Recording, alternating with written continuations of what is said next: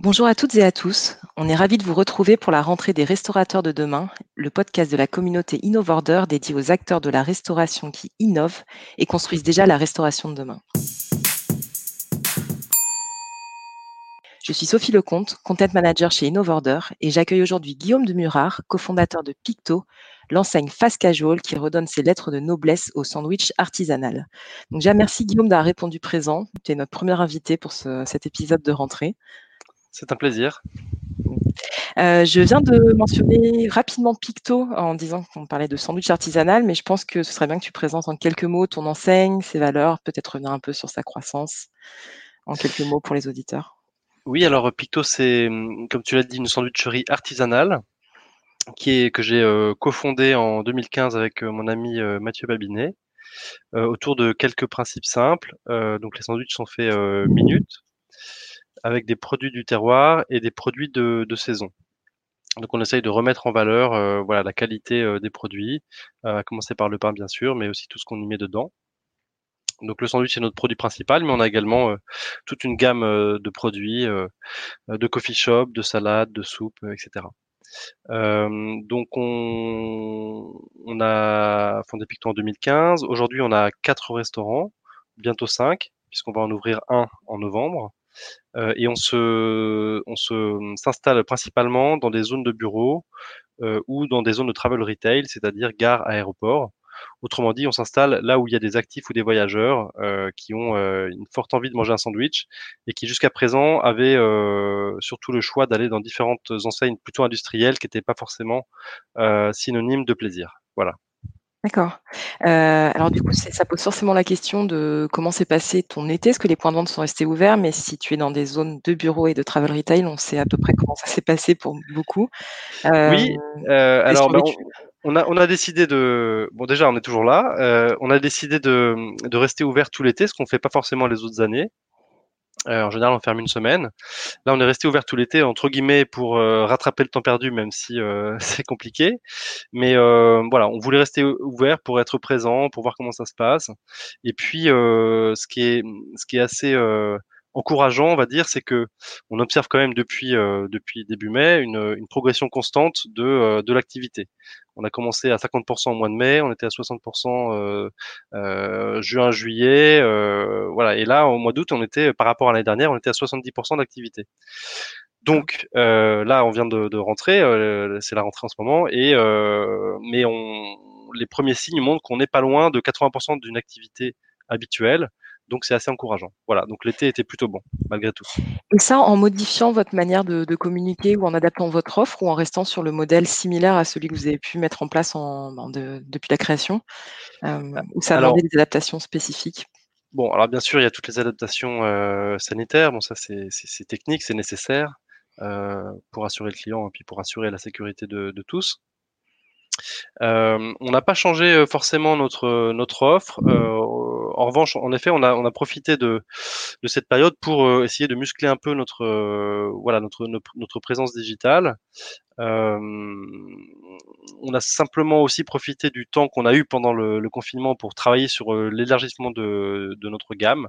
Euh, avec des petits sandwichs, plus de salade. Euh, euh, là, on prépare le lancement pour l'hiver de, de quiche. Voilà, donc on, on a travaillé pour la suite. D'accord. Alors, c'est marrant, je voudrais revenir sur la question de l'élargissement de la gamme, parce qu'on a eu un peu deux camps sur les restaurateurs et entrepreneurs food qui sont intervenus dans ce podcast, qui est ceux qui disent on va réduire, au contraire, déjà pour adapter peut-être plus sur, à la livraison ou juste parce qu'en fait, voilà, la filière d'approvisionnement reprenait progressivement, tout le monde n'était pas là, ou tout simplement pour ne pas s'éparpiller en ayant, moins de fréquentation ou moins de commandes. Euh, du coup, est-ce que l'élargissement de ta gamme, c'est un, vrai pari où il y avait une demande, ou c'est aussi pour toucher d'autres moments de la journée, là où peut-être le déjeuner a pu un peu souffrir de, bah, du télétravail, de, moins de voyageurs euh, D'où vient l'idée finalement? Alors, une précision quand même, quand on a ouvert, euh, on a réouvert pardon, au mois de mai et puis au mois de juin, on avait quand même une gamme limitée. Euh, ne serait-ce que pour euh, mieux maîtriser les pertes, euh, mieux maîtriser le circuit de production avec un outil, de, voilà, une cuisine centrale, etc. Donc il fallait qu'on soit au plus juste. Et progressivement, que au fur et à mesure que l'activité est revenue, on a élargi notre gamme jusqu'à retrouver l'intégralité de notre gamme aujourd'hui. D'accord, c'est un retour au, retour au niveau d'avant. Voilà, là on, va dire qu'on est revenu à niveau sur notre offre d'avant. et maintenant, comme on prépare aussi l'avenir, il faut, euh, on avait des projets justement d'élargissement de la gamme euh, pour couvrir plus de créneaux, euh, plus d'heures creuses, parce qu'on est présent dans les gares, donc il faut qu'on ait en effet une offre pour toute la journée.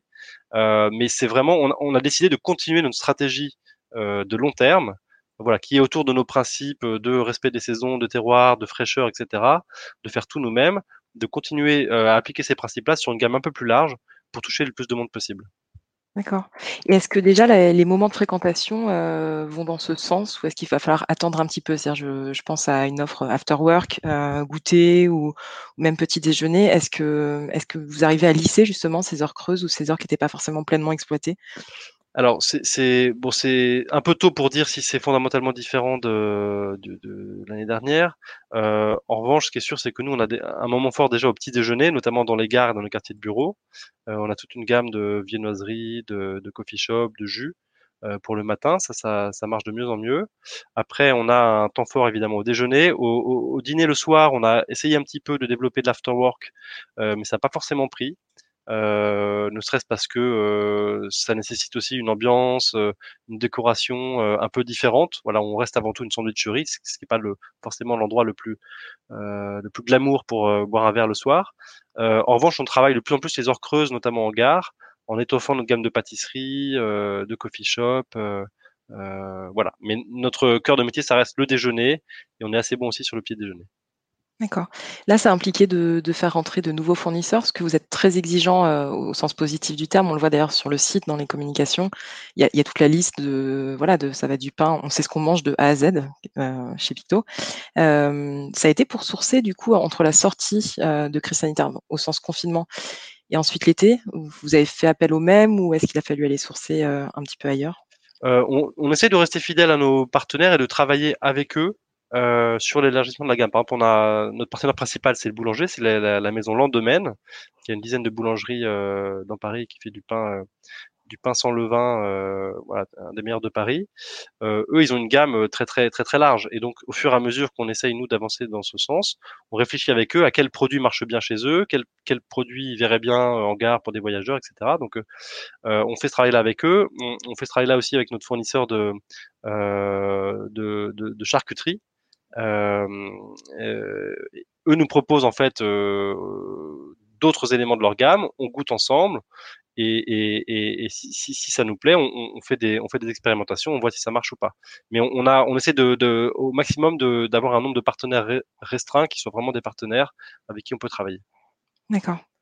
Et donc on a beaucoup parlé produits sur ce point-là. Euh, pour revenir à l'omnicanal, il y a quelque chose qui est, très marquant quand on arrive sur le site de Picto, c'est que là où beaucoup d'enseignes mettent en avant, on va dire, alors soit des photos de leurs produits, soit qui ils sont, soit leurs offres du moment, euh, toi, enfin plutôt vous, vous mettez directement en fait l'offre de donc de click and collect et de livraison, que ce soit soit en direct, soit via des marketplaces euh, de type Uber Eats ou Deliveroo, D'où vient ce choix? Est-ce que c'est quelque chose qui est venu de la crise, de votre expérience omnicanal en général?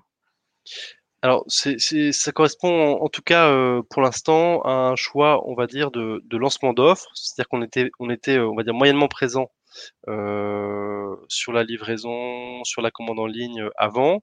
Euh, on a décidé, au mois de mai de d'accélérer un peu là-dessus.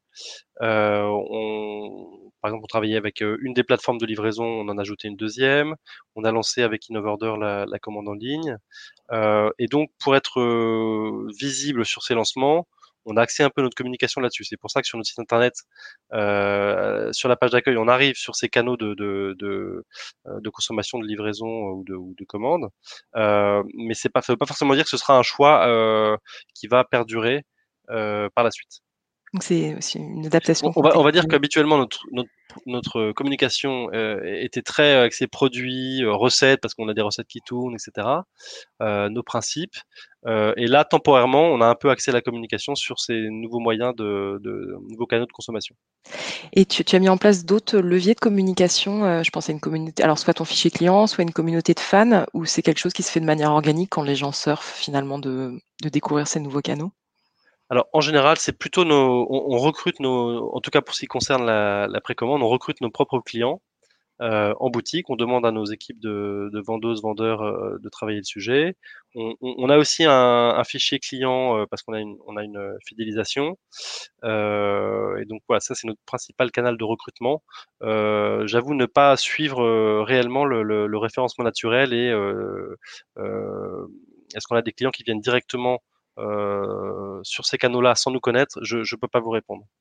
en revanche, on a aussi mmh décidé là pour cette rentrée de, de, de, pas seulement de communiquer, mais vraiment de dialoguer avec nos, nos clients les plus fidèles.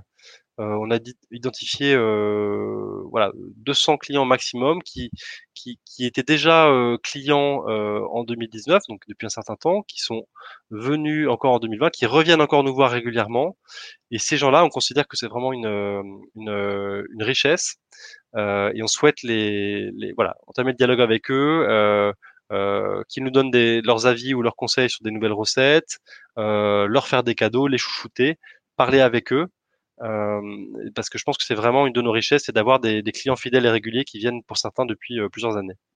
donc là, tu as identifié donc 200, appelons-les des, ambassadeurs pour faire court. Euh, donc très concrètement, donc c'est identifié, j'imagine, selon leur fréquence de, passage, de panier. enfin, je ne sais pas quels sont vos critères. par exemple, ils peuvent être invités à. c'est plus compliqué dans le contexte, mais, à venir déguster une nouvelle recette ou, à se faire livrer à domicile une nouvelle recette et donner, donner leur avis.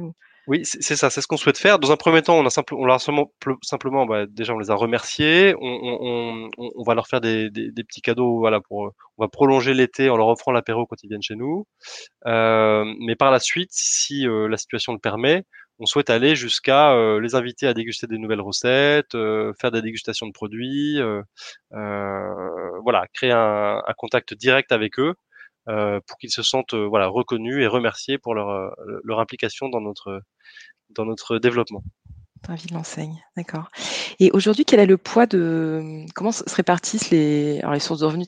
Tu es obligé de partager les chiffres, mais de le poids à peu près de chaque canal, est-ce que c'est toujours du, du, trafic boutique? Est-ce que finalement tu réussis à avoir des parts de marché conséquentes via les marketplaces, en direct, en click and collect? Alors, euh, notre aujourd'hui, hein, très clairement, notre notre canal, principal reste la vente à emporter en, restaurant directement. Euh, il faut dire aussi qu'on a un produit, le sandwich baguette, qui est très présent, euh, voilà, en, dans, dans, Paris, en région parisienne, tout le monde peut trouver un sandwich en bas de chez lui. Donc, c'est pas nécessairement par nature le type de produit qui est entre guillemets très sexy en livraison. En revanche, on a des clients qui nous connaissent et qui font appel à nous.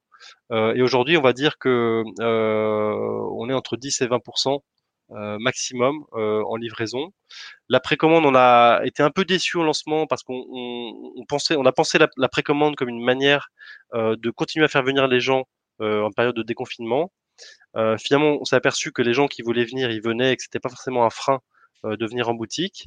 En revanche, on croit toujours à l'avenir euh, à la précommande comme un moyen de, de mieux absorber les flux, d'être plus rapide, de mieux, euh, voilà, de, de, de, mieux servir nos clients.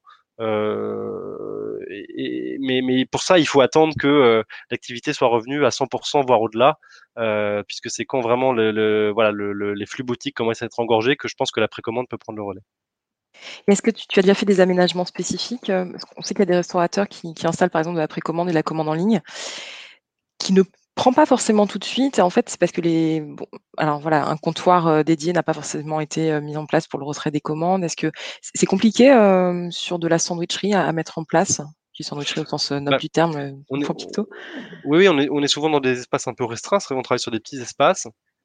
Néanmoins, on a identifié euh, dans chaque euh, boutique qui travaille en précommande un espace, pas forcément très grand, mais avec un, une signalétique qui permet aux gens de retirer leur commande directement. Mais quand l'activité est tellement faible que finalement, voilà, on peut on peut accueillir les clients qu'ils viennent en boutique ou chercher leur commande quasiment personnellement. Le, la question s'est pas tellement posée. Mais clairement, on a un sujet de, de flux et je pense que c'est important pour que la qualité de l'expérience, pour donner envie aux, gens qui essayent la précommande de, de, de recommander à nouveau, il faut qu'ils aient un, un, un accueil dédié. Oui. Et au niveau de, alors on parle beaucoup d'emballage éco-friendly par exemple, notamment dans le secteur de la restauration. Dès lors qu'on commence à finalement livrer ou faire du click and collect, euh, parce que tu parlais d'expérience, on sait qu'il y a un autre défi qui est celui de, bah, faire vivre une expérience, y compris sur le sac qui arrive jusqu'à jusqu'au foyer de la personne finalement. Est-ce que vous avez développé chez Picto, je sais pas, une signature particulière sur la manière de, livrer les sandwichs, de les, emballer, de, je sais pas, le, ça peut être le, message de confirmation de commande, ou est-ce que c'est quelque chose qui vous allez travailler un petit peu plus tard? Alors, je pense qu'il faut qu'on le travaille encore. bon, nous, de toute façon, on travaille essentiellement des produits froids, donc on n'a pas forcément cette problématique de, du chaud qui est pas, toujours évidente en, en livraison ou en précommande. Euh, notre emballage sandwich, c'est un emballage papier avec nos, nos, nos, petits, euh, nos petits dessins euh, pictos de, de, de, fromage, de charcuterie et de, légumes. Euh, donc ça, ça change pas. En revanche, on met toujours un petit mot, une petite signature euh, sur le sac. Euh, mais voilà, peut-être qu'il faudrait qu'on communique plus en mettant peut-être des, des, des, flyers dans les sacs pour parler de nous, pour créer un lien. mais on n'a pas encore approfondi le sujet. D'accord. Et en termes de lien, justement, ce que je rebondis sur le fait que vous soyez aussi sur les, marketplaces, euh, est-ce que vous arrivez à créer du lien avec les clients qui ont commandé chez vous via Uber Eats ou Deliveroo, par exemple? C'est-à-dire, est-ce que c'est des gens qui vous connaissent et qui ont utilisé ce canal, parce que finalement, ils connaissent aussi? Ou est-ce qu'il euh, y, a, y, a, un effort particulier à faire pour se dire, bon, bah voilà, on, ça a un coût d'ailleurs, enfin, on, connaît les, coûts intermédiaires de passer par euh, ce type de plateforme. Est-ce que c'est quelque chose que vous arrivez à transformer en lien direct ou, qui demande encore euh, de la recherche? Non, c'est pas facile. Alors, il y a ceux qui nous connaissent déjà. Euh, J'ai du mal à quantifier. C'est peut-être 30% des gens. Il y a ceux qui viennent entre guillemets par hasard parce qu'ils ont trouvé sur une marketplace. Et parfois on a des réactions amusantes euh, de type euh, des gens qui commandent euh, sur une plateforme un, sandwich au poulet. Alors nous c'est de la cuisse de poulet fermier, donc c'est c'est pas du blanc de poulet comme on a l'habitude de trouver dans la plupart des sandwichs. Donc ça a du goût, c'est presque un peu spécial parce que c'est cuisiné, il y a un peu d'ail, il y a un peu de et, et, et, on a des réactions de type mais votre poulet il est vraiment vraiment pas bon, il y a un problème. On leur dit ben non c'est normal, c'est comme ça et, il se trouve qu'en boutique ce sandwich au poulet tout bête, hein, mayonnaise maison, des crudités de saison, des légumes de saison, c'est un des sandwichs les plus vendus et les plus appréciés. Mais en, en livraison, euh, pour des gens qui ne connaissent pas, c'est un produit pour lequel on a parfois des problèmes, des réactions un peu spéciales comme celle-là. Donc, tu as un gap à, à, combler en fait entre les deux marchés. Voilà. D'accord. Euh, alors, autre question emballage, alors cette fois pas du tout sur les perspectives de, de livraison. Euh, sur votre Facebook, vous avez mis euh, en avant, alors j'imagine par le biais peut-être aussi du fichier client, mais aidez-nous à réduire nos, vos, emballages et vous proposiez des réductions à vos clients s'ils venaient avec leur propre sac, avec leur propre couvert, euh, leur mug. On est de mémoire, est-ce qu'ils faisaient ça euh, Je ne sais plus. Est-ce que ça a pris ce type d'initiative? Euh, bah, ça commence. On a, en fait, ça fait partie des réflexions qu'on a eues euh, pendant le confinement, de d'aller d'aller plus dans le sens, dans, le sens d'une d'une alimentation euh, plus durable, euh, enfin saine. Elle l'était déjà, elle continue à l'être, mais, mais, mais, on travaille sur les emballages, etc. Et on, on a vu cette idée ailleurs. Alors, on l'a pas vu chez Exki, on l'a vu chez une autre une autre une autre chaîne. Et on trouvait ça intéressant parce que ça, ça met les clients face à leur propre responsabilité. On partage la responsabilité, c'est-à-dire que les gens qui font l'effort, les clients qui font l'effort de, de, de venir avec leur emballage ou de pas utiliser nos emballages, euh, on, on, leur fait pas payer cet emballage, donc c'est la moindre des choses. Et en plus, on est transparent aussi sur le coût de l'emballage, parce que quand on consomme en restauration rapide, ben, on, paye aussi l'emballage et, ça peut monter parfois jusqu'à 3, 3, 4% euh, du prix. Et euh, oui, on a euh, de plus en plus de clients qui l'utilisent, c'est assez apprécié. Voilà, les, une petite remise en caisse, hein, c'est symbolique, hein, c'est 20 centimes, 30 centimes, mais au moins on fait passer un message. D'accord.